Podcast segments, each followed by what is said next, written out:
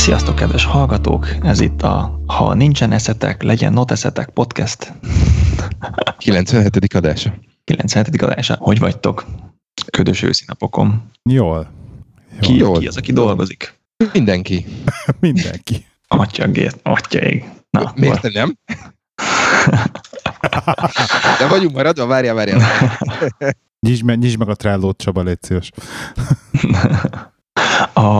Meséljetek erről. Kezded, Gábor, vagy kezdjem? Kezdjed, Ádám.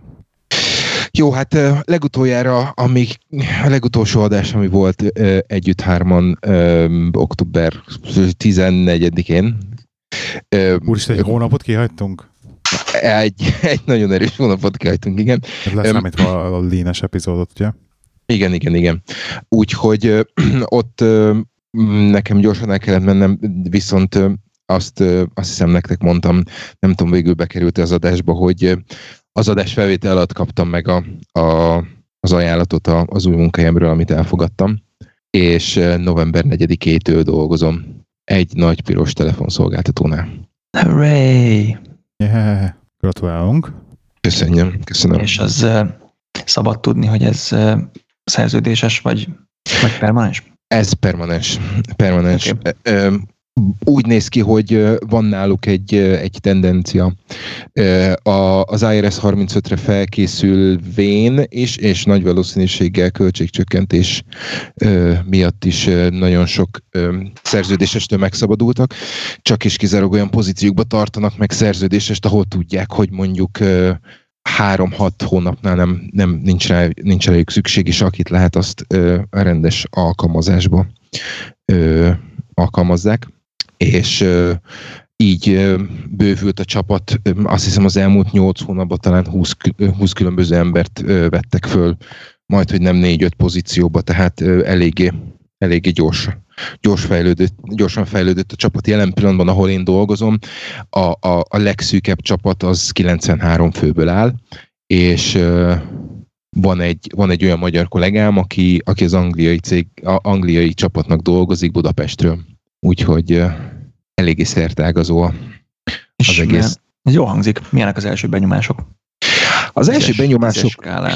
Hát úgy, nekem alapvetően nagyon tetszett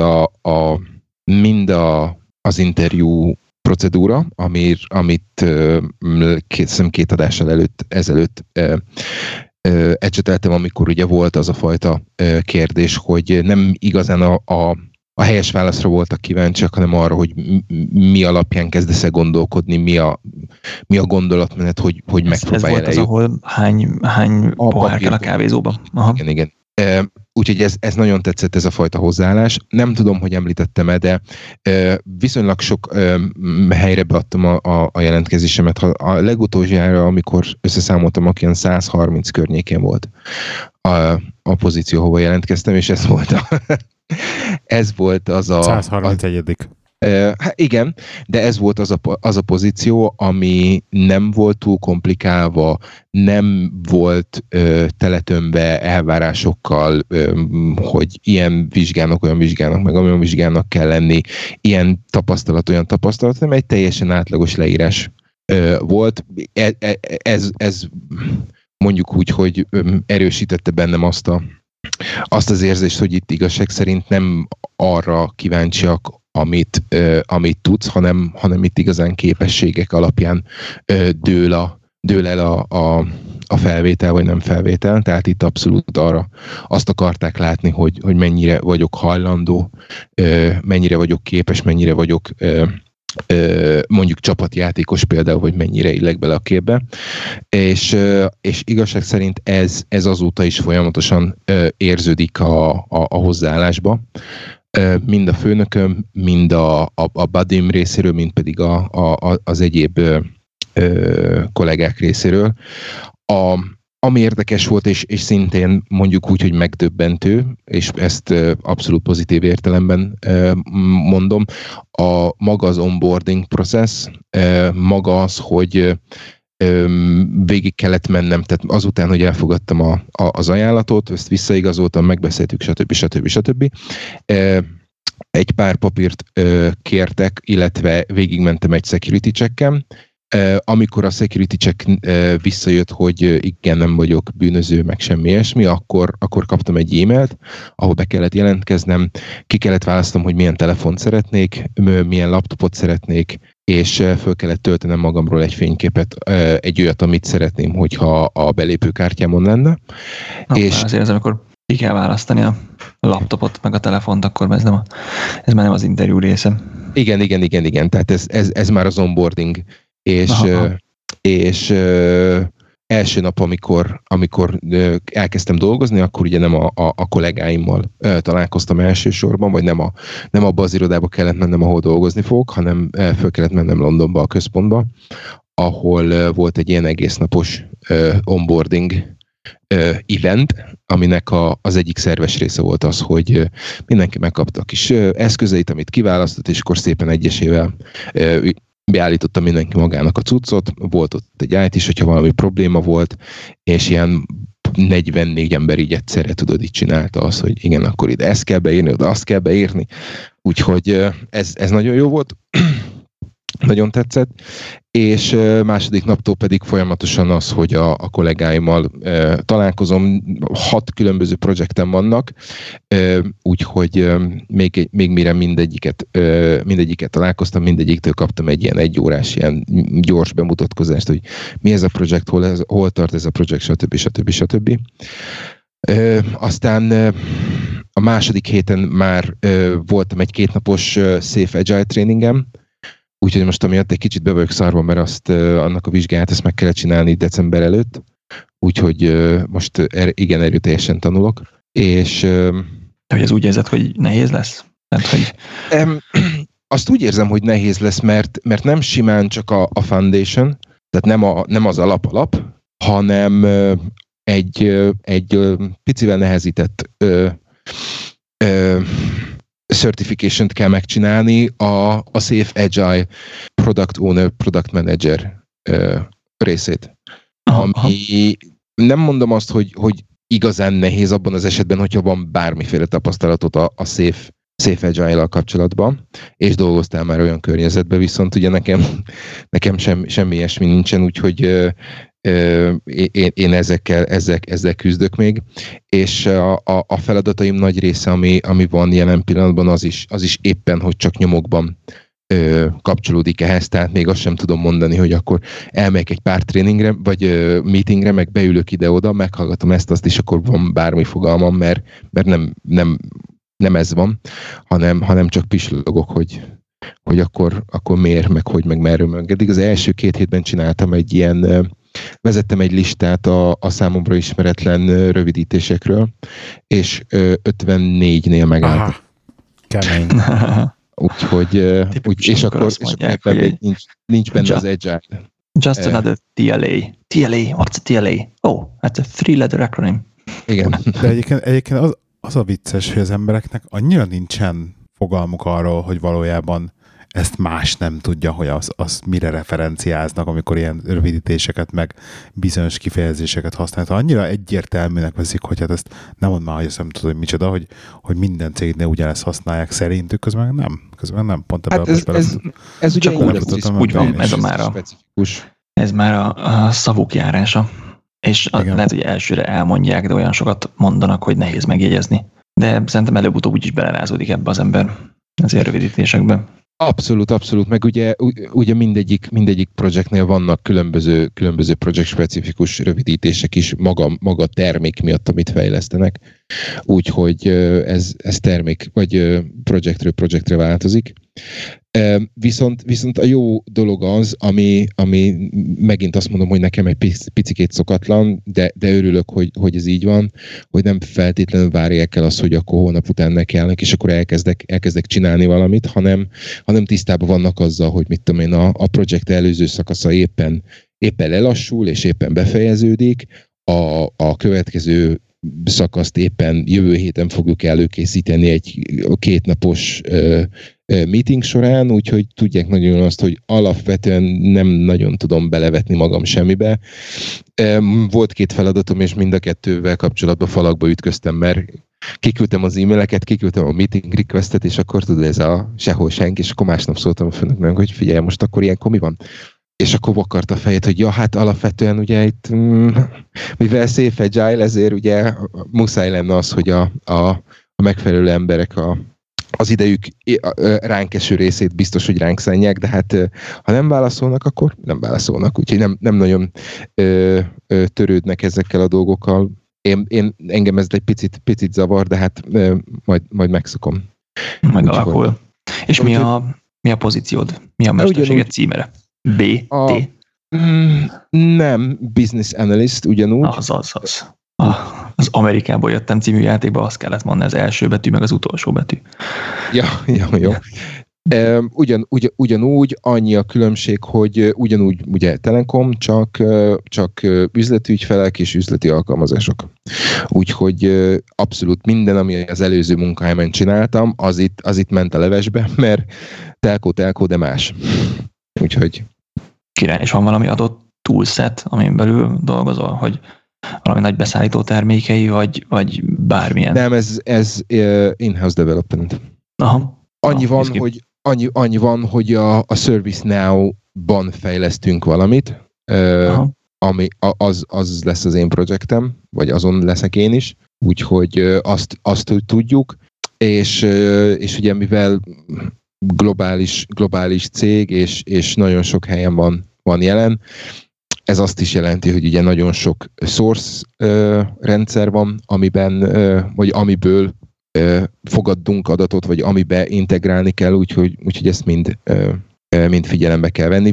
Viszont az érdekes dolog az, ugye, hogy ami maga a Safe Agile-ból jön, hogy össze van hangolva mind a fejlesztés, mind pedig a process improvement, vagy process development. Tehát kéz a kézben jár, tehát úgy vagyunk egy projekten, hogy vannak a business analystek, vannak a process improvementek, meg van a business change, akik a tréningeket és az egyéb ilyen dolgokat szervezik azért, hogy akkor, amikor oda kerülnek, és akkor, amikor a business analyst megcsinált mindent, és akkor, amikor a process improvement vagy specialist az ledokumentálta, és elkezdődik a fejlesztés, és akkor mindenki, aki érintett az üzletben, az készen álljon arra, hogy mit tudom én, dedikálja azt, hogy ki menjen tréningre, hol lesz a tréning, ki tartja a tréninget, stb.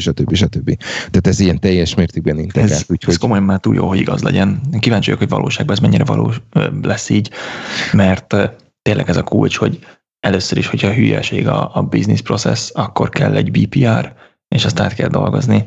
Ha pedig az megvan, akkor kell change manager, aki segít a változásban, és kell az IT rész, aki meg aláteszi az új rendszert, ami kiszolgálja, és sokszor ezekből csak egy van, meg vagy esetleg kettő, de ritka, hogy mind a háromra odafigyelnének.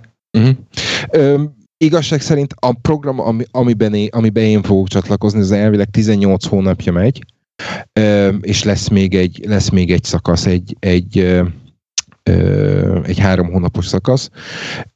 Idáig úgy néz ki, hogy elég jól működött, mert nagyon sok mindent megcsináltak. Természetesen vannak olyan apróságok, ami valaki kitalált, hogy ezt kell, és akkor leültünk, agyaltunk, és mondtuk, hogy hát mi lenne akkor, hogyha ezt nem így, hanem úgy, és akkor az egy nagyból, kapásból 3-4 kicsi lett, kis nem akarom használni a deliverable-t, de nem tudom magyarul. Tehát, hogy komponens, igen, ez a jó szó. Úgyhogy nagyon sokszor van az, hogy már ez alatt az idő alatt észrevettem, hogy igazság szerint kell vezetni a business felhasználókat, tehát meg kell nekik mondani, hogy nem elég az, hogy ő elmondja, hogy hogy ő azt szeretné, hanem tisztába kell lenni azzal, hogy mire képes a rendszer, stb. Tehát mit tudom én, hogyha valaki egy nagyon szép grafikát szeretne, de mit tudom én, 3-4-5 különböző filterrel, akkor tudnod kell, hogy ezen a platformon, ilyen formában ez nem megvalósítható, mert ez nem egy reporting rendszer, hanem. Tehát lesznek itt súródások, de alapvetően egész jól működik, legalábbis idáig. Úgyhogy király.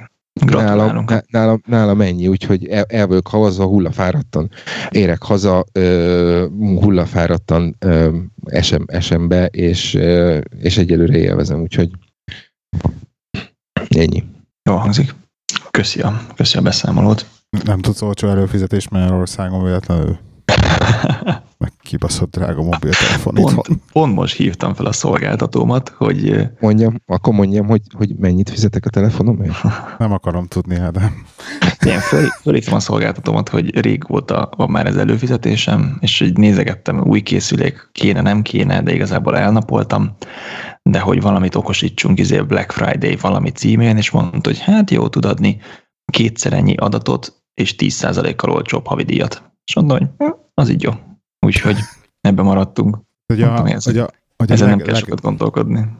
Tehát a ilyen alapabb, mit tudom én, 5 giga adat, meg némi. Tehát az, hogy korlátlan telefonálás, meg azt, hogy tegyük is félre, 5 giga adat, meg némi telefonálás mondjuk, hát ilyen 15 000 forintok. Tehát ilyen tök alapcsomag. És ez csak egy előfizetés, és akkor erre még írja alá egy évet, ugye? Mert ez még drágább, hogyha nem írsz alá egy évet, és így kész. Hát ezért telefonon együtt adják oda a korlátlan telefonálást, meg korlátlan SMS-t, és még odaadnak 8 gigát, vagy 12, vagy akármennyit. Szóval nagyon-nagyon drága ez. Hát fél, most láttam egy iPhone 11-est 75 giga adattal 36 font havonta. Faszom, használ 75 giga adatot egyébként. Hát annyira nincsen térerő. De az a baj, hogy nekem ülök a vonaton, és nincs térerő, tehát hiába szeretnék nagyon streamelni, nem fog semmi, csak akadozás lesz, úgyhogy ja, nekem is. Én most 10 giga adatra mentem föl, mert az 5 gigával úgy voltam, hogy általában beleférek, és néha kilógok belőle, de alapból elfértem. Nem tudom, hogy használjátok a telefon, de én 40 giga alatt nem tudok forgalmazni. De mi torrent megy rajta, hogy mit csinálsz? Streameled a podcasteket, vagy mi? Nem, gyerek kezébe kerül a telefon, és mondjuk YouTube. Ja, YouTube az megeszi, és a gyerek az wifi nélkül használja. Én is használom, mert én is YouTube-ozom munkahelyen, mert a guest wifi az nem igazán mondjuk úgy használható. Ez mint amikor beszólnak neked, hogy hát kövér vagy, és visszaszólod, de hát én csak teszek magyarókrémet, napi szinten 2 kilót, miért lennék én kövér? Tehát ez ugyanaz. Tehát a basszus, mitől lepődünk meg, hogy YouTube-ozol éjjel-nappal, akkor persze, hogy elmér 40 giga. Citál valami komolyabbra megy el. Netflix is. Hát meg a Netflix, igen. Netflix, a hotspot volt eddig a legnagyobb, úgyhogy. Úristen. És mikor volt utoljára kiresztelve? Most, amit nézegetsz. Most, amikor váltottam, ugye, azóta a régin 69 volt a legutolsó, most egy hete van az új előfizetésem, az 12,7 giga azóta. Ja, na meséljek én is. Jó látni ez a 70 gigás csomag, akkor valakinek releváns. Gábor, veled mi van? Az utolsó információtok szerint ugye én hazaköltöztem, megérkeztem, most már lassan egy hónapja. Én láttalak Budapesten. És találkoztunk Budapesten, tanúsíthatom. Igen. Tényleg itt vagyok. És ugye én ott hagytam a multikörnyezetet, és itthon vállalkozásba fogtam, hogy akkor én most így kontraktorként fogok vállalkozni, újra visszatérve a gyökereimhez, és a programozás, meg a kétkezi munkát, amit az elmúlt 10 sok évben csináltam, meg amit a legjobban szeretek csinálni, ugye ahhoz visszatérek, és elhagyom ezt a multis dolgot. Na most ez úgy sikerült, hogy az első 2 hétben elkezdtem körbejárni a kontaktjaimat, hogy akkor na itt vagyok srácok, akkor mi a helyzet, így körbefutottam a sales és networking köröket, aminek az lett a végeredménye, hogy az egyik volt cégem, akiknek már egyszer dolgoztam, hozzájuk is elmentem, és akkor hát így mondták, hogy figyelj, hogy akkor te szeretnél így vállalkozni, meg így alvállalkozóként dolgozni, tök jó, mennyi időd van? Mondtam, ennyi. Akkor azt mindet kérjük. Úgyhogy lényegében 2 hét alatt 100%-osra szaturáltam a vállalkozást. Igaz az egy ügyféllel, tehát lényegében egy ilyen nyitott kontraktra fölvett, mondhatni, kontraktorként. Nagyon hirtelen jött, és nagyon meg vagyok lepődve tőle, és nem tudok nagyon, tehát hogy próbálom így feldolgozni, mert ugye azt hittem, hogy ez ilyen graduális lesz, és szépen lassan fog felfele menni, és több ügyfél, és nem tudom, hogy sok ilyen kínom bajom van vele, de valójában nagyon-nagyon örülök, hogy ez így sikerült. Úgyhogy én most már az elmúlt 2,5 hétben már dolgoztam. Összesen mennyit voltál munkanélküli? Hát, hogy nem volt 2 hét. Nem volt meg a 2 hét, mi? 10 nap. Nem volt meg a 2 hét, basszus. Tehát, hogy ehhez mondjuk képest ez amióta dolgozom, az ott a rekord, tehát világéletemben. De még amikor Angliába kiköltöztem, se volt meg a 2 hét. Nem dolgoztam volna. De most kevesled, ezek szerint. Most egy picit keveslem, igen. De hát értem szerint nem fog nemet mondani ilyen lehetőségre, úgyhogy most nagyon élvezem, hogy végül is amit szerettem volna, azt megkaptam, nagyon gyorsan, és épp próbálom élvezni a vállalkozói létnek a minden örömét és baját és a többit, és fürdőzök abba, hogy van egy személyes Google szúton, meg hasonlók, tehát amiket ugye nagyon szerettem volna, hogy legyen. Úgyhogy nem tudok semmi izgalmasat mesélni. És ebben vannak ilyen perverz ötleteit, hogy most már kitanítasz egy embert, akit elküldesz magad, hogy az egyszerű munkák, ez a hosszú távú cél, vagy nagyon örülsz, hogy nem kell delegálni, számon kérni, feedbacket adni. Nem, nagyon örülök, hogy most így nagyon magamba vagyok, ezt most így nagyon szeretném élvezni, egy darabig nincsenek hosszú távú terveim. Élvezni akarom ezt a szituációt így, és majd, hogyha sok hónap után majd újra tervezünk, hogy akkor mit meg hogy szeretnék. Értelemszerűen nem mondom, hogy 100%-ig fúra ideális az, hogy egy lábon állok csak, tehát egy nagy ügyfelem van, meg már így is nemet kellett mondanom egy csomó embernek, akinek szintén beizgattam, hogy akkor most itt lennék, és dolgozhatnánk közösen, ami nem annyira jó, de megy erre most ez dobta a gép, úgyhogy ennek így nagyon örülök. Körülbelül ez van egy nagy vonalakban, hogyha a hazaköltözést nézzük. Ezen kívül van még sok kis színes ebben kapcsolatban, amit majd szépen mindjárt föl fog jönni, de az egyiket fölhozom most, vagy előre hozom ide, mert annyira tele van vele a tököm, már elnézést, és ez puszáj elmesélnem nektek, azt mondom, már az előző adásban is akartam mesélni. Ez ugye az, hogy egy kicsit beszéljünk a budgetelésről megint, és a YNAB-ről, meg a társaikról, hogy egy poklát érem olyan szempontból, hogy 2 currencybe, sőt majdnem 3-ba éljük az életünket jelen pillanatban, mert ugye a család egyik fele az fontba kapja mindig a fizetését, én most már nagyjából elkezdtem, mondjuk hogy hívják, forintba bevételt generálni, a költéseink az így forint és vagy font alapon mennek, attól függően, hogy éppen a Revolutnak melyik számláján mennek, és akkor amikor ugye a Revolutot ugye elkezded ugye használni elég durván, tehát ugye tényleg napi szinten egy komplet családot abból üzemeltetsz, és akkor bejönnek ilyen tök jó valuta árfolyamok, hogy 390 a font, és akkor átváltasz, meg ide váltasz, meg oda váltasz, és akkor itt ilyen akonton lesz, olyan akonton lesz. Hát így gyerekek, most ültem éppen már egy hónapja, mert így ez így tornyosult fölöttem, mert tudtam, hogy ez nagyon-nagyon nagy szívás lesz. Most konkrétan adás előtt 1-2,5 órát ültem a YNAB felett, hogy a hirtelen generálódott, mert ugye most innentől kezdve az van, hogy nem csak van a pár hitelkártya, meg a pár debit account, hanem hirtelen lett Revolut account, meg hirtelen lett a páromnak Revolut accountja, és hirtelen rájöttem, hogy máshogy nem fogom tudni vezetni a YNAB-et, hanem a Revolut accountokból a fontos, meg a forintos, meg az eurós, az 3 külön account a YNAB-be, és mind a 2-nek, és akkor amiket én műveltem, hogy keresztbe kasul, ide váltottam, meg oda váltottam a pénzeket, na ezeket aztán mindet lekönyvelni. És igen, mondok itt kell elengedni, ez az, amikor el kell engedni a Revolutot. Van elegendő pénzetek, tehát hogy nem fogy el hónap végén, és az elmúlt években kialakult egy értékrend, hogy milyen szinten vered a pénzt el luxusprostikra, hogyha tudod azt tartani, akkor lehet, hogy megvagytok nélküle. Tehát az egy nagyon jó szamárvezető, a YNAB, amikor tehát olyan, mint a két oldalsó kis léc a bowlingban, hogy van, amikor nem megy nélküle, aztán amikor már nem mész le az árokba, akkor maradhatsz középen. Én most hallottam, hogy a Revolutnak van ez a tök jó szolgáltatása, hogy egy költés, az mehet 2 számláról. Tehát, hogy nem tudom, azt vágod-e, be lehet úgy állítani, hogy neked is van egy Revolut meg a feleségednek is, és amikor közös költés van, akkor az egyformán a két számlán landol felesben. Ez mennyire jó, amikor pont duplázza az összes tranzakciót. De ez a tranzakciónként könyvelés, ezen fölül kell kerekedj, mert tele vagyunk mikrotranzakciókkal. Én próbálok. Busz egy itt, egy Az a baj, tudod, hogy azt ott kell meghúzni a lécent, vagy a vonalat, hogy mennyi pluszt ad.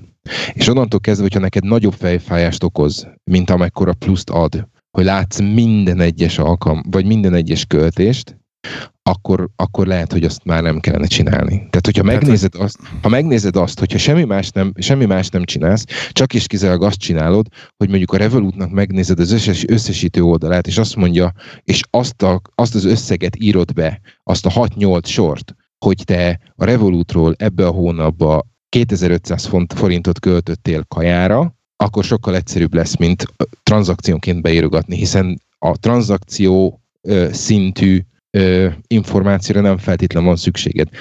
Neked a helikopter view-t kell nézned, hogy egy hónapban mire mennyi megy el, és nem az, hogy az egy összeg az miből adódik.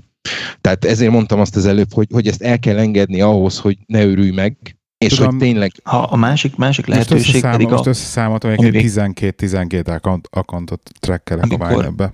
Amikor mi például ilyen nagyon erős gyűjtésben voltunk, akkor hónap elején tettünk félre. Tehát, hogy nem ami megmarad abból, hanem, hogy a hónap elején egy összeg az ment a... Tehát ez még egyszer elmondom, hogy 12 accounton van szétszorva a pénz. Ezt értem, hogy 12 accounton van, de kettő felül jön be. Tehát, hogy ezt nem húzom. Tehát, hogy két helyen jön be a pénz. Gyakorlatilag, mert te kapsz fizetést, meg a feleséget kap fizetést. Pontosan. Igen. Tehát az a te őrületed, hogy 12 felé dobálod, és aztán izénként, kávénként, meg buszjegyenként akarod lekönyvelni. Bejön a pénz, abból egy X összeget elteszel egy külön megtakarítás számlára, a többiből megélsz. És ha jó. Kiderül, hogy nincs igazam, még nem állt be az értékrendetek, és kifolyik a pénz, és hónap végén nem marad, akkor vissza lehet térni. Nehéz, hogyha hitelkártyát használtok, mert hogy nincsen ott a plafon. Tehát nem látszik úgy, mint hogyha a debitkártyát használsz, akkor látod, hogy már nincsen csak ennyi pénzem hónap végéig, míg egy nagy keretes hitelkártya, az sokkal nehezebb követni, mert még bemarad valami, amit az előző hónap végig költöttél, amit utaltál be.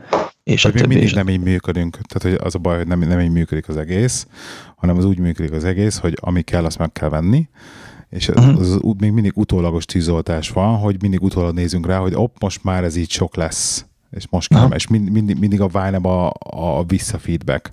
Tehát nincsen menet közben ránézés, meg nincsen menet között, tehát amit meg kell venni. És mindig utólagos tűzoltás van, igen. Tehát ezt nem tudom megcsinálni YNAB nélkül, mert nem látnám, hogy akkor most tűz van-e, vagy nincs. Hogy gáz van, hát azt kell nézni, hogy van-e hónap végén pénz, vagy nincs. És hogyha kell takarékoskodni, akkor meg hónap elején. Na jó, minden. A lényeg az, hogy jobban szenvedek, és szerintem... Tart, tudjuk pontosan, úgyhogy majd sajnálok egy kicsit. Én még mindig azt mondom, hogy így nagyon picit túl bonyolított, de ez az én véleményem. Valószínűleg túl. Egyébként képzeld el, hogy figyelj, csak hogy hagyd meséljem már el, hogy ennyit engedtem már. Tehát, hogy konkrétan ezt a dupla currency történetet, vagy a két valutát, ezt már úgy csinálom, hogy ilyen SAC per kb. Váltószámmal visszaszámol, tehát minden fontos itt van ugye a YNAB-ba, és akkor mit tudom, az OTP számlámon lévő költéseket, azt ilyen SAC per kb-ra váltom számmal, és amikor reconcile-olom, tehát ez... Várj, te még akkor a forintot fontosítod? Vagy a fontot fontosítod? A forintot fontosítom, és a forintot fontosítom, de úgy, hogy utána a hónap végén, most amikor megcsináltam ezt a végösszesítést, reconcile-olom, akkor a reconcile-ban, hogyha nem stimmel az a végösszeg, akkor azt most már így elkönyvelem én akármilyen valahova kategóriába, csak úgy. Tehát már ennyire elengedtem, hogy nem fillére pontosan stimmel, vagy nem mint stimmelt az elmúlt, 9 évben. És az elmúlt 1-2 hónapban elég stabil volt a font, tehát hogy tényleg a 3,90 körül táncolt, de nem voltak ilyen nagy ingások. Dolgoztam egy cégnél, ahol 18 különféle árfolyamot vezettek, de úgy, hogy a valuta páronként volt 18, tehát volt a spot árfolyam, volt az előző havi átlag, volt az előző havi nyitó, az előző havi záró, volt a negyedéves átlag, volt a féléves átlag, volt az éves átlag, és mondom, hogy 18, tehát hogy egyetlen valuta párra volt 18 verzió FX-re, és volt 200 valuta pár összesen, hogy mindennel szembeállítva. Mondom, hogy 18, ez nagyon durva, és rám néznek, és hát most csökkentettük le 53-ról, és így néztem. Amit a budgeting alatt használtunk múlt évben, erre az évre vonatkozóan, ami azért a pozitív, vagy ilyen pessimista forecast, ami az optimista forecasthoz használt, úgyhogy lehet az árfolyammal elég sokáig játszani. Igen. Na mindez, szóval most ilyenben vagyok, úgyhogy nyugodtan mindenki küldhet e-maileket, hogy mekkora fasz vagyok ezért emiatt, de nekem sajnos ez ilyen... Tehát az a baj, hogy én imádom látni. Tehát nem az imádom, de úgy érzem, hogy szükségem van arra, hogy lássam ezt. Az az idő, amit ráfordítasz, hogyha elmennél Uberezni, vajon többet keresnél. De ezt akartam mondani az előbb. De jobban megfogalmaztad. De ez a két óra az nem olyan vészes. Most pontosan egy hónapot csináltam meg 2,5 óra alatt. Nem érzek. Egyébként egy nyűg és egy szenvedés, de még mindig nem érzem annyira soknak, hogy ezt így el tudjam engedni ahhoz képest, amennyit viszont kapok tőle. Akkor jó. De hogyha örömet okoz, akkor csináld, akkor is, hogyha napokban. Akkor átküldöm az enyémet is.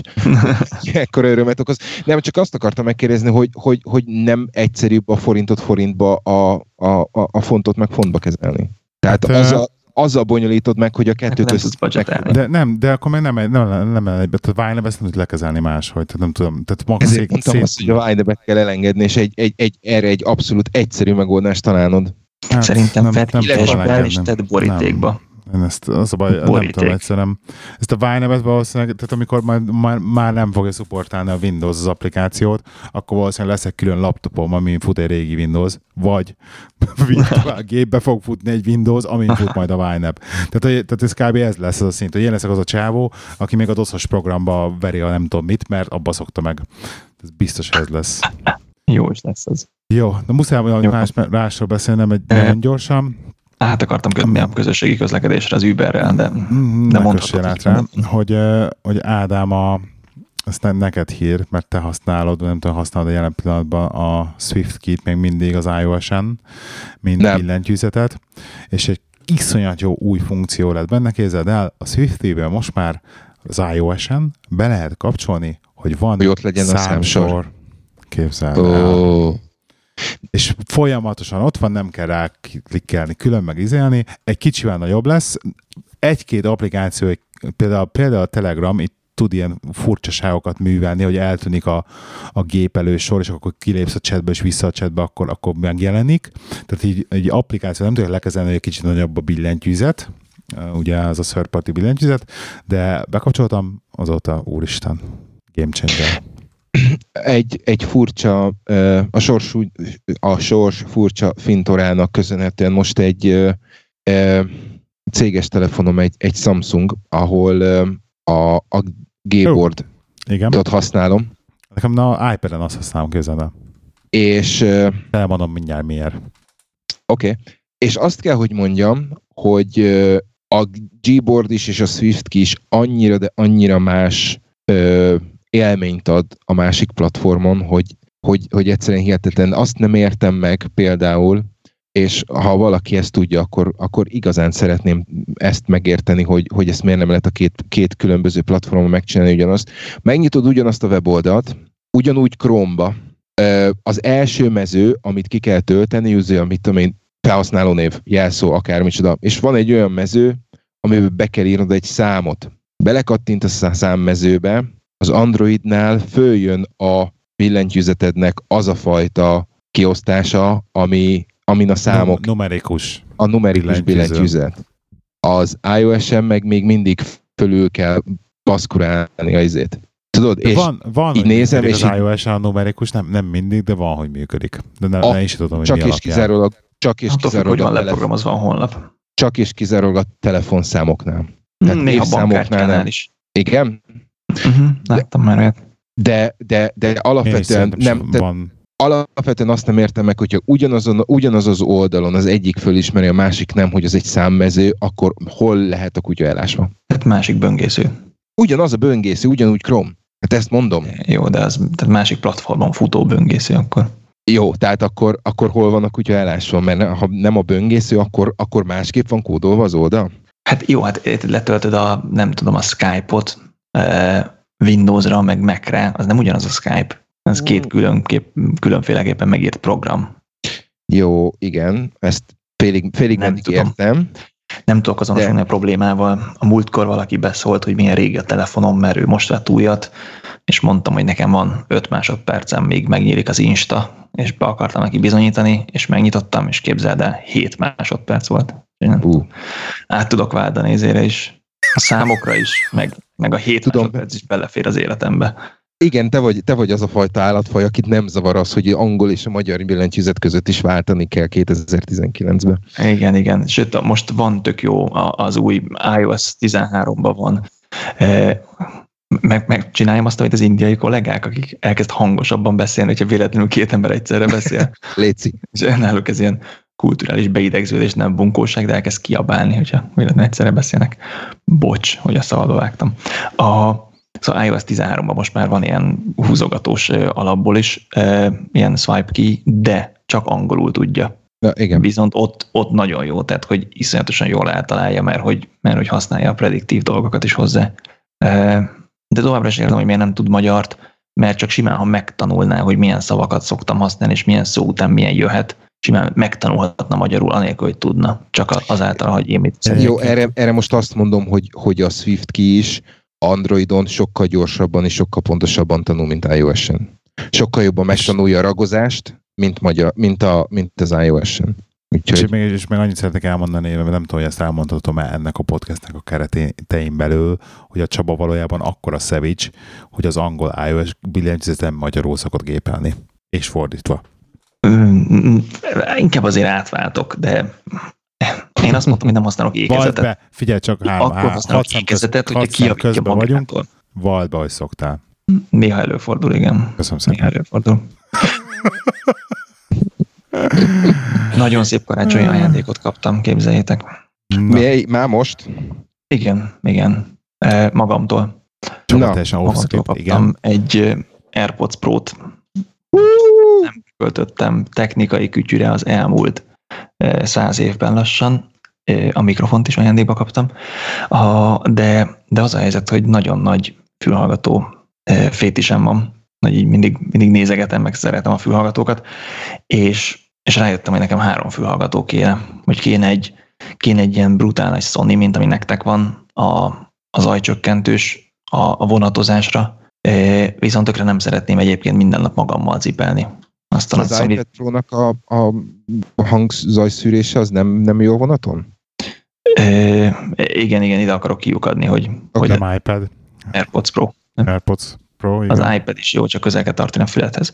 Szóval, hogy a nagy Sony, az, abban nem tudok biciklizni. A vonaton király, de utána macera cipelni, és szerintem irodai környezetben egy picit offenzív. Tehát, hogyha abba ülök, akkor az egy olyan, mint kitennék egy nagy cetlit, hogy biztos, hogy ne szólj hozzám. Ami lehet, hogy valakinek előny, de én úgy éreztem, hogy ez mindenképpen egy nagy Sony füles, az dupla. Az egy kicsit tolakodó, nem? 1000XM3, könnyű megjegyezni. Tehát ez itt tolakodó egy kicsit, igen, irodai környezetben, úgyhogy erre nem volt nyerő. A másik, tehát a vonatozáson kívül a másik szempont az a biciklizés, tehát amikor bringával megyek az állomásra, vagy az állomásról, akkor szeretek még podcastet hallgatni, ezért a fülbe becuppanós se jó, mert az olyan szinten zárja ki a hangokat, hogy akkor előtt a kukásautó, illetve a harmadik felhasználás, meg a telefonálás, ahol szintén nem jó a becuppanós, mert olyan hülyén hallod magad vissza a becuppanástól, hogy az ilyen agybanyomos fülhallgatóval, hogy nem jó egyszerűen vele egy ilyen konferencia beszélgetést lefolytatni.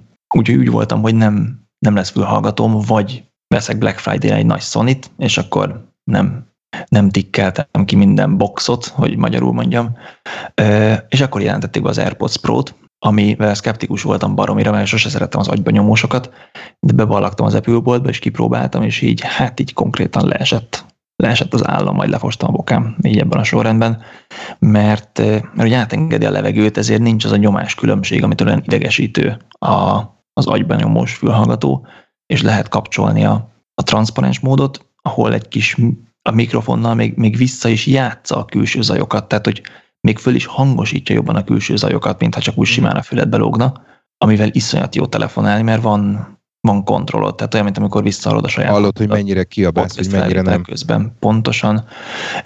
Iszonyat jó vele telefonálni, meg tök jó vele biciklizni, ebben a transparent módban, amikor a külső zajokat bejátsza neked, és van a noise cancelling mód, ami hát nem lesz olyan, mint egy nagy Bose vagy egy nagy Sony, de nagyon-nagyon durván eltoppítja a tömegközlekedést, meg a háttérzajokat.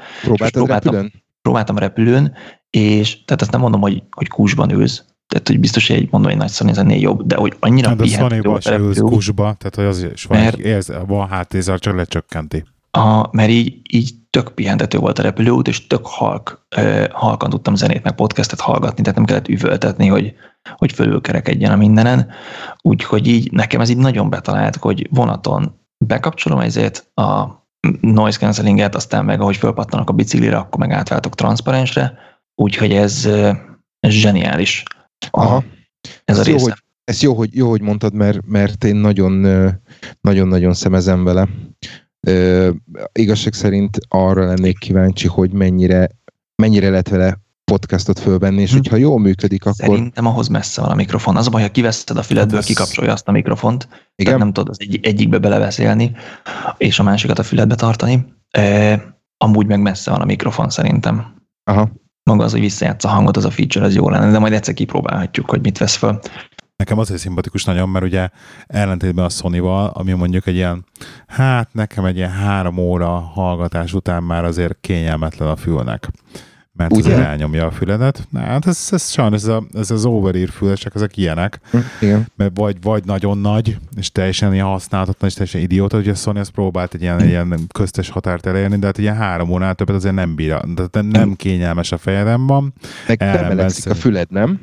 Persze bemelegszik a füled, persze. Én azért akartam egyébként a Sony-t, mert próbáltam, és a Bose nem kényelmes szemüveggel, a Sony meg tök kényelmes volt szemüveggel, de 2 percre próbáltam, nem 3 órára. Igen, szóval ilyen ez a fülbedughatós dolog, ez engem is nagyon szimpatikus, nagyon jól tűnik, de tényleg biciklizés, ez viszont a sima AirPods az, ami nagyon menő. Egyébként abban én sima AirPods-ba biciklizek, és tök jó. Tök jó. Ami negatívum, hogy az elem vagy az aksi nem bír olyan sokáig, tehát hogyha visszadugdosod a tokjába, akkor persze föltölt, és akkor sokáig bírja, de ha folyamatosan hallgatod, így nem merítettem csontra, csak így néztem, ilyen 4-4,5 óra, tehát hogy egy hosszú repülőúton így, akkor már így taktikázni kell, hogy jó, amíg hozzák a kaját, addig akkor bedugom a tokjába. A másik, ami szívás vele, hogy néha olyan jól tudja csökkenteni a külső zajt, hogy én konkrétan elhagytam a lakáskulcsomat a belvárosban, amikor a fejembe volt a fülhallgató, úgyhogy úgy esett ki a kulcsom a zsebemből, kirántottam a telefon mellől, hogy nem hallottam meg, hogy leesik az aszfaltra a kulcsomó, de visszamentem 10 perccel később, és meglett, de egyértelműen a füles volt a hibás, nem az, hogy másnapos voltam az esetben. Meg vannak ilyen apróságok, hogy tehát annyira nem érzett, hogy a füledben van, hogy nem tudom, levettem a pulcsimat, és így mondom, tök jó, nem is érzem, hogy fülemben van, de mondom, miért állt meg a zene? Ja, hogy mind a kettő kiesett azzal, hogy ezért levettem a pulcsit. Meg azt hittem, hogy lehet majd konfigurálni ezt a nyüstölést, hogyha megnyomod, akkor tudod lepauzolni a zenét, vagy elindítani, és ha hosszan nyomod, akkor váltasz a noise cancelling, meg a áteresztő mód között. És ez egy kicsit szívás, mert volt már olyan telefonbeszélgetés közben szerettem volna módot váltani, és véletlenül letettem, mert nem nyomtam elég hosszan. Úgyhogy meg hát a hangerőgomb az nagyon hiányzik róla. Tehát egy ilyen simogatással hangerőállítás, vagy nyomógombbal, vagy bár akárhogy jobb fül, bal fül, bármit csinálhattak volna a hangerővel. Ez tipikusan ilyen visszatartjuk, hogy jövő évben is lehessen valamit eladni kategória, hogy nincs benne hangerőállítás. Ez az AirPodson se hiányzik annyira egyébként nekem. Szerintem. Hát telefonban markolászom magamat, hogy megtaláljam a hangerőgombat, ez lehetne. Hát az tök vicces, amikor kiveszed a füledből, ugye alapból lepózolja a zenét, viszont ha úgy szorítod a tenyeredbe, hogy ne hagyd el, akkor meg tudod azokat a pontokat fogni rajta, ami nem tudom hol van, de azt hiszi, hogy hú, most fülbe vagyok, és akkor mégiscsak elkezdi a zenét, úgyhogy marad az, hogy a száránál fogva a szádba veszed. Na mindegy, tehát egy nagyon, szerintem nagyon jó termék, és nekem ilyen tökéletes sweet spot, hogy ez ami jó. Most például a gyereket vittem külön órára, ami abból áll, hogy ledobod, és 45 percig ülsz egy ilyen tömött előtérben, ahol szülők csivitelnek, ezért testvérek ott nem tudnak magukkal mit kezdeni, iszonyat zaj van, és én simán csak bedobtam az AirPods-ot, és tök jól tudtam dolgozni. Úgyhogy sima AirPods-om sose volt, de ez a Pro, hát menjetek, próbáljátok ki. Az a baj, hogy nagyon gondolkozom ezen, hogy racionalizálnám a fülhallgatóimat, és minden, amit nem használok, azt összetenni, és egy ilyen próba beruházni. De ami nekem szívás, az még a Windows 10-es laptopommal nem tudtam összeszerelmesíteni. Fölismert, hogy Bluetooth eszköz, a fülhallgató ikonja van, de nem jelenik meg a playback eszközök között a Sounds-ba, és így nem tudom rátenni a hangot, úgyhogy tehát ez az Apple ökoszisztéma, hogy tudod, egy iOS 13-nál kinyitod és működik. Ez az iPhone 6-osommal még meg se próbáltam, mert még nem volt rá időm, de a Windows 10-zel küzdködtem már egy fél órát, és még nem működik vele. Tehát ez kiábrándító, pedig hogyha össze tudnám hozni, a céges telefonálást is tudnám azon intézni, akkor tényleg egy fülesre redukálódik, így most lemegyek kettőre. Mert hát még egy jackes. Én ezt úgy oldottam meg, hogy föltettem a céges Skype-it a telefonomra. És hangra azt a telefonomról, a prezentációt pedig hang nélkül a laptopról. Ez is egy megoldás. Én ezt meg úgy csináltam, amikor még ilyen környezetben dolgoztam, hogy az iPad-re raktam föl a céges Skype-ot, és az iPad-ről néztem a prezentációt, és a hangot is. Igen, ez lesz a következő lépésem. Ja, ami még nagyon ledöbbentő volt benne, az a Bluetooth-nak a távolsága, hogy volt egy gagyi Bluetooth fülesem, az olyan volt, hogyha elfordítottam a fejem, akkor már akadt a zsebembe lévő telefonnal. Ez olyan volt, hogy a repülőn kimentem WC-re, és akkor felhúztam az adágomat, akkor megfogtam a zsebemet, hogy hol a telefonom, basszus, kiesett a telefonom, de hát hova? És nézem, hogy nem hoztam magammal a telefont a repülőn, a WC-be, konkrétan 10 sort mentem hátra a repülőn, és a telefont ott hagytam az ülés zsebben, és simán az AirPods Pro-ba szólt a zene. Úgyhogy vagy bufferel, de azt nem hiszem, hogy perceket tudna, vagy csak simán brutális a Bluetooth kapcsolata. Akkor ez egy simán ajánlott termék, ugye? Aha, és mondom úgy, hogy nem vettem elektronikai eszközt 1000 éve. És múltkor egy súrfülest is meghallgattam már, hogy az milyen, de egyszerűen nem volt benne basszus a súr SL215-ben, ami az alap. Na mindegy. Szuper, jó, oké. Kedvet csináltál hozzá. Menj, próbáld ki. Egyébként az Absolut ott a Monpark mögött, és kérdeztem a srácokat, hogy ti már próbáltátok, és mondták, hogy nem, ez az első, ami bejött. És mondtam, hogy hát itt van, tessék, úgyhogy az én fülesemet már, nem tudom, legalább 10 ember próbálta. Az a baj, hogy köztük. Jó. Megyünk tovább, Gábor. Aha. Todoist Foundation, igen, a Todoist kapott egy óriási update-et, amit Todoist Foundation-nek hívnak, ami valójában egy ráncfelvarrásnak hívnám, mert nagyon új funkciók nem jöttek, a meglévő Todoist lett szebb, applikáció és webapplikáció és minden. Használhatóbb. Használhatóbb is szerinted egyébként? Én legalábbis funkcionálisan úgy érzem, hogy nem lett használhatóbb. Annyit, hogy a bal fölül, ahogy a listán megjelenik, úgyhogy be tudsz most már rakni különböző keresési paramétereket és ilyeneket, úgyhogy nekem végre így az Inbox Today meg Next 7 Day alá bekerült a Next Work meg Next Personal keresési. De szerintem az eddig is volt, és simán az Add Favorites. Lehet, na látod, ez az, hogy nekem nem volt ilyen éles váltás, hogy akkor mi volt a különbség, mi nem, de akkor létezés mondjál már egy pár szót róla te is. Ami nekem tetszik, az végre a szín, Viszont föl van írva az, hogy muszáj leszek egy kis feedbacket hagyni, ugyanis én kezdeném, azt javasolnám, hogy vagy ki lehessen a Today-t, a gyári Today-t kivenni arról a listáról, amit te mondasz. Nem tudod, igen, azt még... Igen, vagy tudj hozzá special query-t specifikálni. Igen, ez az egyik dolog. Ne mutassa őket, igaz? Pontosan. És ezt azért mondom, mert így az elmúlt időben úgy, hogy ugye én szeptembertől nem dolgoztam, én azért eléggé sok mindent csináltam ezzel kapcsolatban, és az egyik dolog az volt, hogy megpróbáltam valamilyen GTD rendszert építeni vele, amit nem feltétlenül nevezni, vagy mondanám azt, hogy 100%-ban sikerült, viszont egy sokkal használhatóbb, egyszerűbb és kézenfekvőbb, mondjuk úgy, hogy saját processzt alakítottam ki, és ennek például része az, hogy az Inbox Today Next 7 Days alatt nekem van egy Today, van egy Next és van egy Waiting. Aha.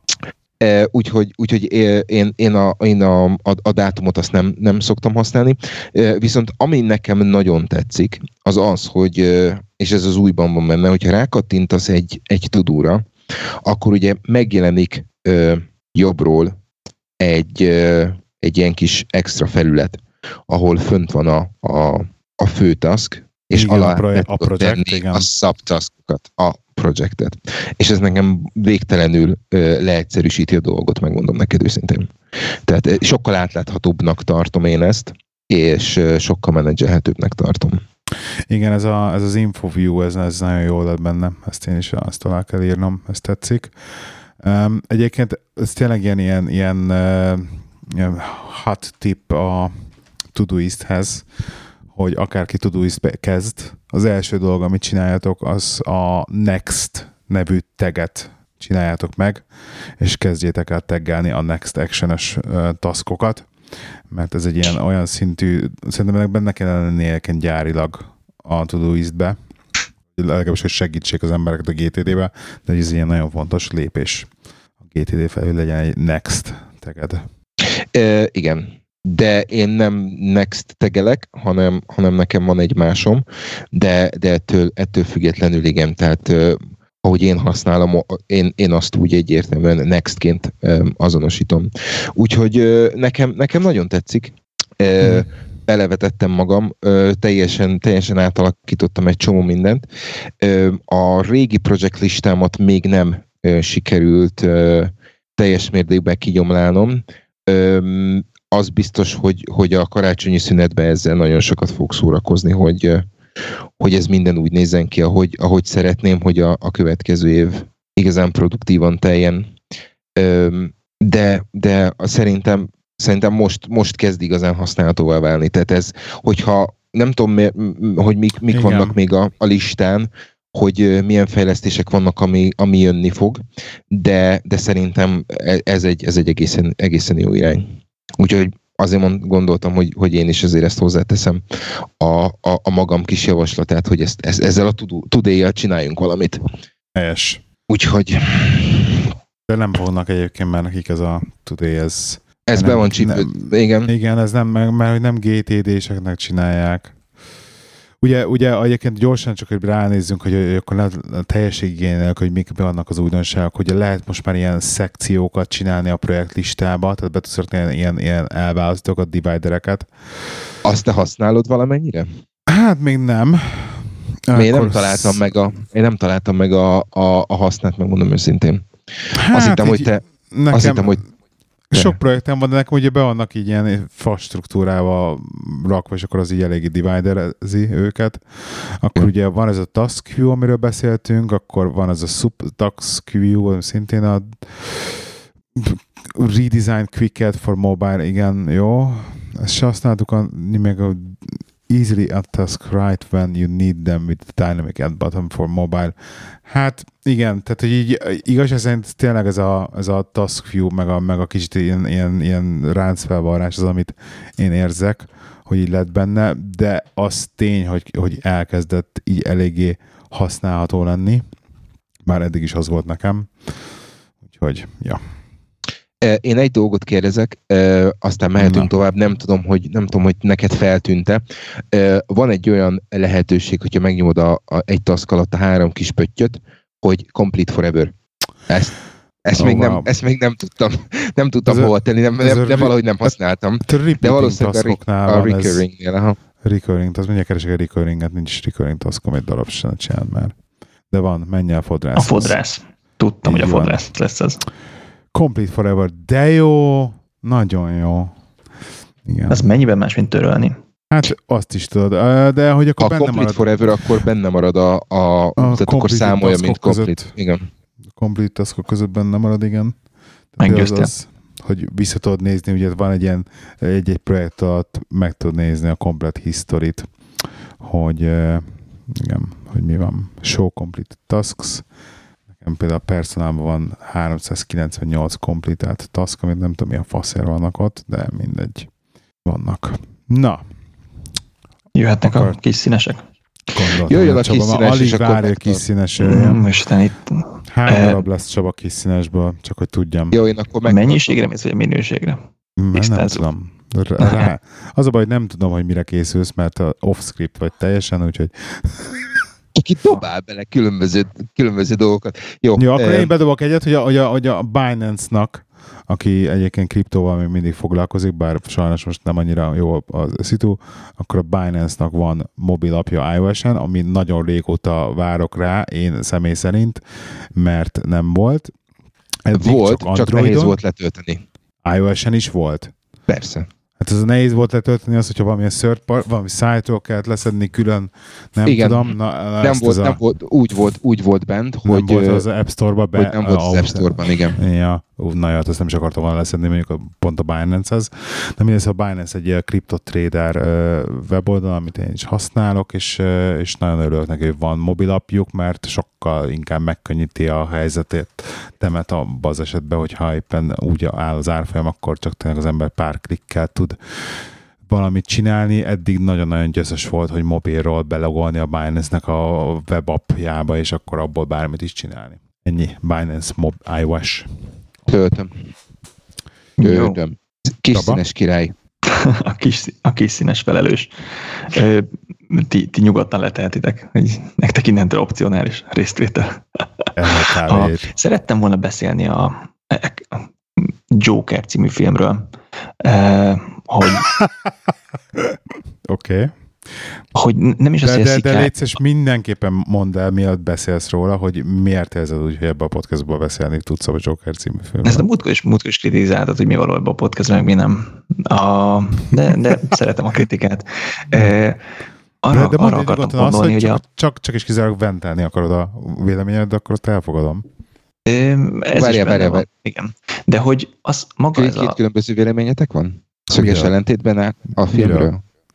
Hogy illik a film ebbe a podcastbe?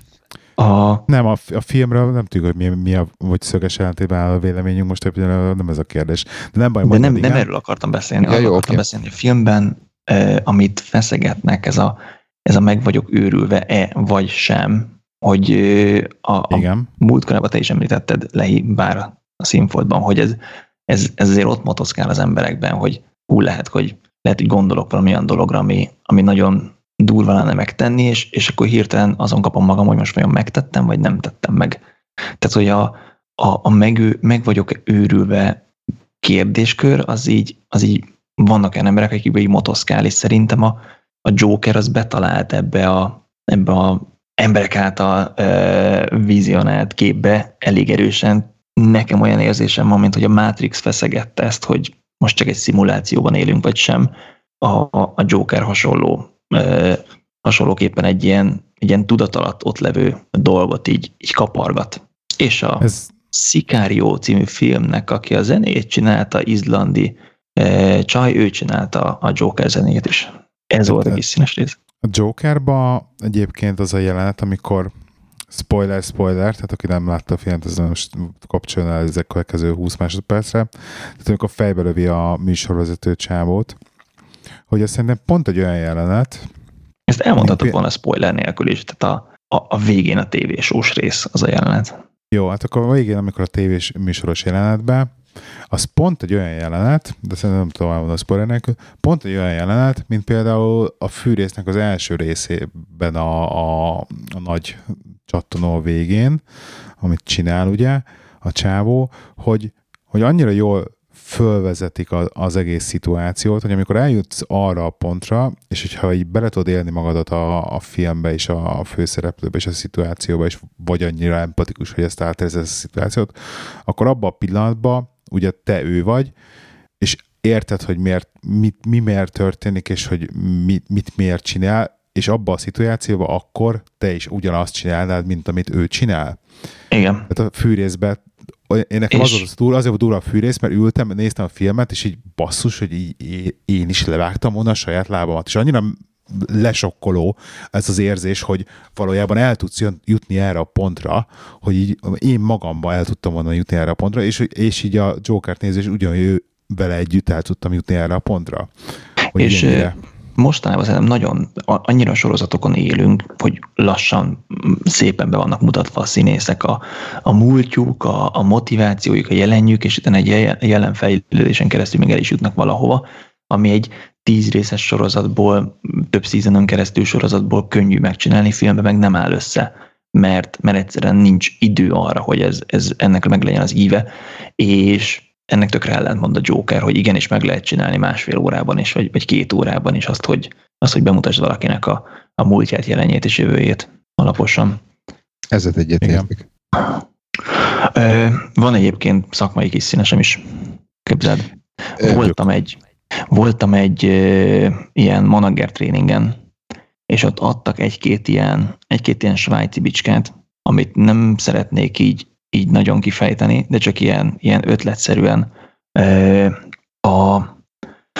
Arról beszéltünk például, hogy az, hogy milyen pozíciót választasz, vagy milyen karriert választasz, ott a 3P modell a jellemző, és ez nem a pénz, pina, pálinka, hanem a people, purpose és a pay. Tehát, hogy milyen emberekkel dolgozol, az a people, mi a cél neked személyesen, vagy pedig a cégnek az a purpose, és hogy pay, tehát, hogy mi a csomag, amit értek azt, tehát ezt a 3-at kell mérlegelni, akkor, hogyha... Kettőt választhatsz, vagy hogy?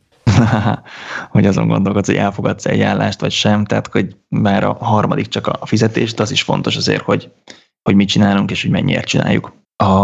És van még pár ilyen mini modell, hogy hogyan adjunk feedbacket, ott tanultuk az earn modellt, ahol az E betű az az event, az A az action, aztán a result és a next step.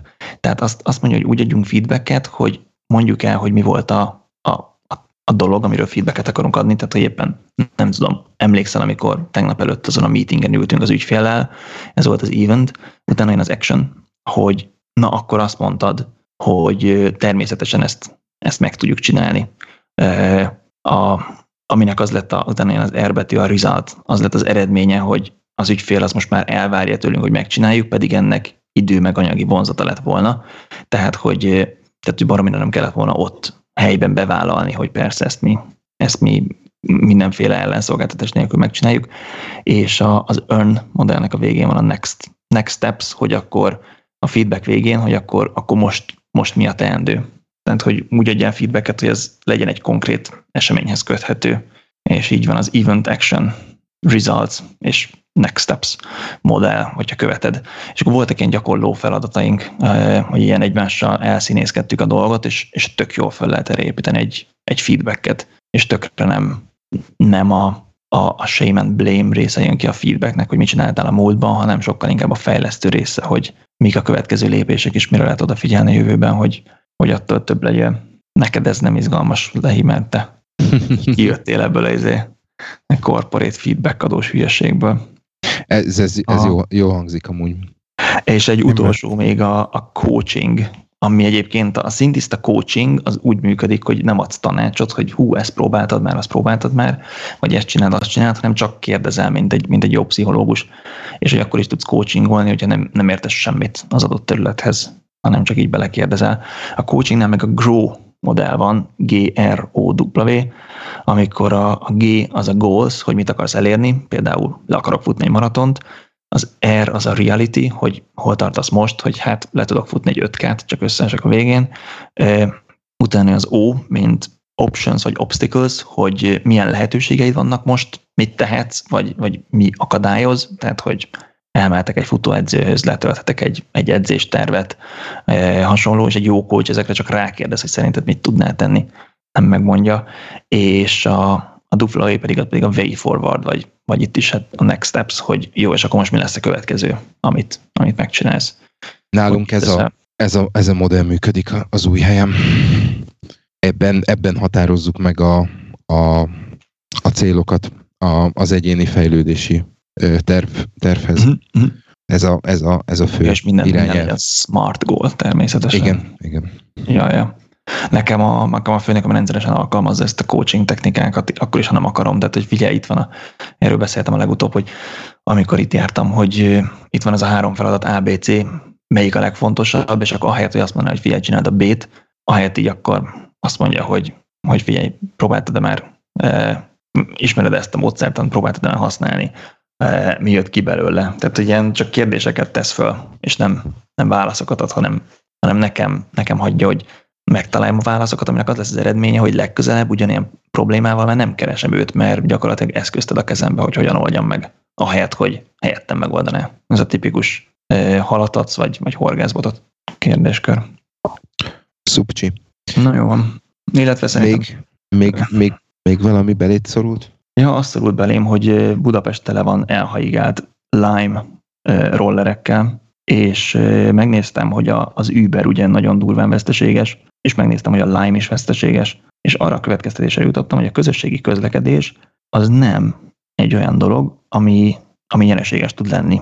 Tehát jöhet egy olyan szolgáltató, aki letarolja a piacot, és óriási piaci részesedése lesz, de az nem jelenti azt, hogy pénzt tudnak csinálni, mert egyrészt túl sok az alternatív lehetőség, tehát hogy ha nem rollermész, akkor sétálsz, vagy biciklizál, másrészt pedig nem ott éri meg a közösségi közlekedés, hogy te megveszed a jegyet, vagy fizetsz érte, hanem hogy akkor kiépülhet az ipar, hogyha van vonat, meg mehet az áruszállítás, hogyha van autópálya, meg bejutsz a munkába, hogyha van metró, tehát hogy nem közvetlenül ennek. Nem lehet, hogy a közösségi közlekedés mint profitábilis üzleti modell nem működik.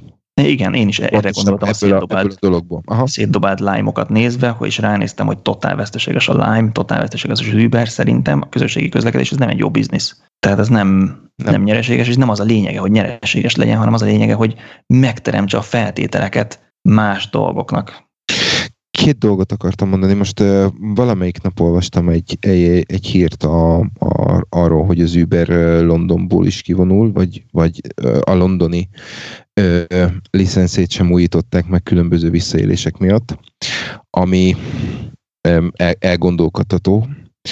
A másik viszont ide szintén egy kicsit a közösségi közlekedéssel kapcsolatban. Mert még működik az Uber, múlt héten ültem Uberben. Még igen, de azt hiszem... mindig rövid időre kapja meg. De most már nem kapta meg, most már letelt ez a 15 hónap, és most már nem újítják meg neki. De viszont, amit viszont látok, és ezt nem tudom mennyire lehet mondjuk úgy, hogy közösségi közlekedésnek hívni, de például nálunk abszolút promótálják azt, hogy ha egy városból többen mentek egy autóval, akkor neked biztos, hogy van parkolóhelyed. Tehát vannak az irodában telekocsiknak fenntartott parkolóhelyek, ahova csak és kizárólag akkor állhatsz, hogyha több mint egy ember jön az autóval. Ja, ez nagyon jó. És ez az, amire azt mondom, hogy egy idő után ez az a típusú, mondjuk úgy, hogy összefogás fog működni, hogy egyik nap jövök én, másik nap jön a kollégám, akkor én fölveszem őt, ő fölvesz engem, és akkor mindannyian jól járunk. De az, hogy én ebből pénzt is csináljak, azt szerintem eléggé meredek. Tehát igen, inkább spórolni tudsz, hogy minden másnap nem kell vezess, akkor igen. Te tudsz egy spórolni, de igazi hard profitot nem csinálsz belőle. Igen. Nagyon szeretem az ilyen apró dolgokat, hogy csinálok olyan parkolót, amit csak több ember foglalhat el, mert hogyha több ember ül az autóba, tökre rávezetnek téged. Nálunk most az irodaházban csináltak olyan meeting roomokat, amiket csak aznapra lehet lefoglalni, és egy iszonyat pici változás, hogy nem tudod előre lefoglalni, úgyis a meetinget háromszor még át kell mozgatni, úgyis elfelejtett lemondani, amikor a meetinget mégse tartjátok meg személyesen, hanem telefonon. Viszont ha aznapra lehet csak foglalni, akkor sokkal nagyobb esély van, hogy tényleg megtörténik már az a meeting. Úgyhogy beírod, hogy meeting pénteken, és majd péntek reggel meg foglalsz hozzá egy szobát, és update-eled. És így mindig van mindenkinek szoba, mert hogy nincsenek, vagy meeting room, mert hogy nincsenek üres tök hagyottak. És egy nagyon picike ötlet, és tök jól működik. És nem baj, hogy csak aznap tudod meg, hogy melyik terembe lesz, vagy szobában lesz a meeting. Ez egy tök jó ötlet. És van, amit előre lehet lefoglalni, de több mint a meeting roomoknak a fele az most már ilyen csak aznap foglalható. Legrosszabb esetben beállítasz magadnak egy emlékeztetőt, hogy 8:30-kor tényleg ugolj rá, és foglalj egy meeting roomot, mielőtt így ráugrik más. Na mindegy, hasonlóan egyébként a Lime-okat is meg lehetne oldani, a Lime scootert. Annyi kéne szerintem, hogy azt mondani, hogy vannak ilyen dropzónok, ahol ott lehet hagyni azt a hülye zöld rollert, és ha a zónba hagyod, akkor olcsóbb volt a ride, mint ha csak úgy széthaigálod, mint hogy a Boris bike-ok a dokkolóba kell tenni, nem kell dokkolni a Lime Roller, de jó lenne, ha lennének ilyen zöld pöttyök az utcasarkokon, ahol ha hagyod, akkor olcsóbb volt. Én simán. Tudod, mennyi a Lime? Egyébként, Csaba? Fogalmas is, mennyi a Lime. Rettenetesen. Nem olcsó. Drága. A 80 fontos Gringo per perchez képest azt hiszem valami 40 vagy 50 forint per perc. Aha. Amit, hogy belegondolsz, hogy mész fel a 10 percet 500 forintért, és 10 percet mi? Az egy BKV, tehát a BKV-nál nem tud olcsóbb lenni. Percenként 50 forint, de és így is veszteséges. Pedig inkább felök a BKV-re, azért már, tehát 300 forintos égjel. Nagyon jó Budapesten a BKV, tehát hogy... De rettenetesen jó a közlekedés évként. Elmentelődtem a kisföld alatti, és mondom, basszus, most mi lesz 10 perc, 20 perc, és így egy következő szerevény 2 perc múlva. És ilyen tök holt időszak volt, nem ez egy csúcsidő, tehát hogy nagyon gyorsan lehet eljutni A-ból B-be, tök jó az összeköttetés, tök sok lehetőség van, tehát hogy tök jó Budapesten a közlekedés, és ezért szerintem túl nagy itt a verseny, tehát hogy Uber, vagy taxi, vagy tömegközlekedés, vagy sétálsz, vagy bicikli, vagy elvisz a haverod, vagy Lime, vagy Gringo, tehát nem lehet itt, lehet piacot szerezni, de nem lehet profitot csinálni. Szerintem. Legyen ez az árszó. Menjünk meg, és kirúgtok már a stúdióból. Jó van. Akkor... Tehát, kedves hallgatók, ne felejtsétek, Leik79 Twitter, Lacruz Twitter, telegram.ml per irodai huszárok, és x hét múlva jövünk megint, és ne felejtsétek, hogy az irodai huszár korporéten legelteti a lovát. Sziasztok! Sziasztok! Hello!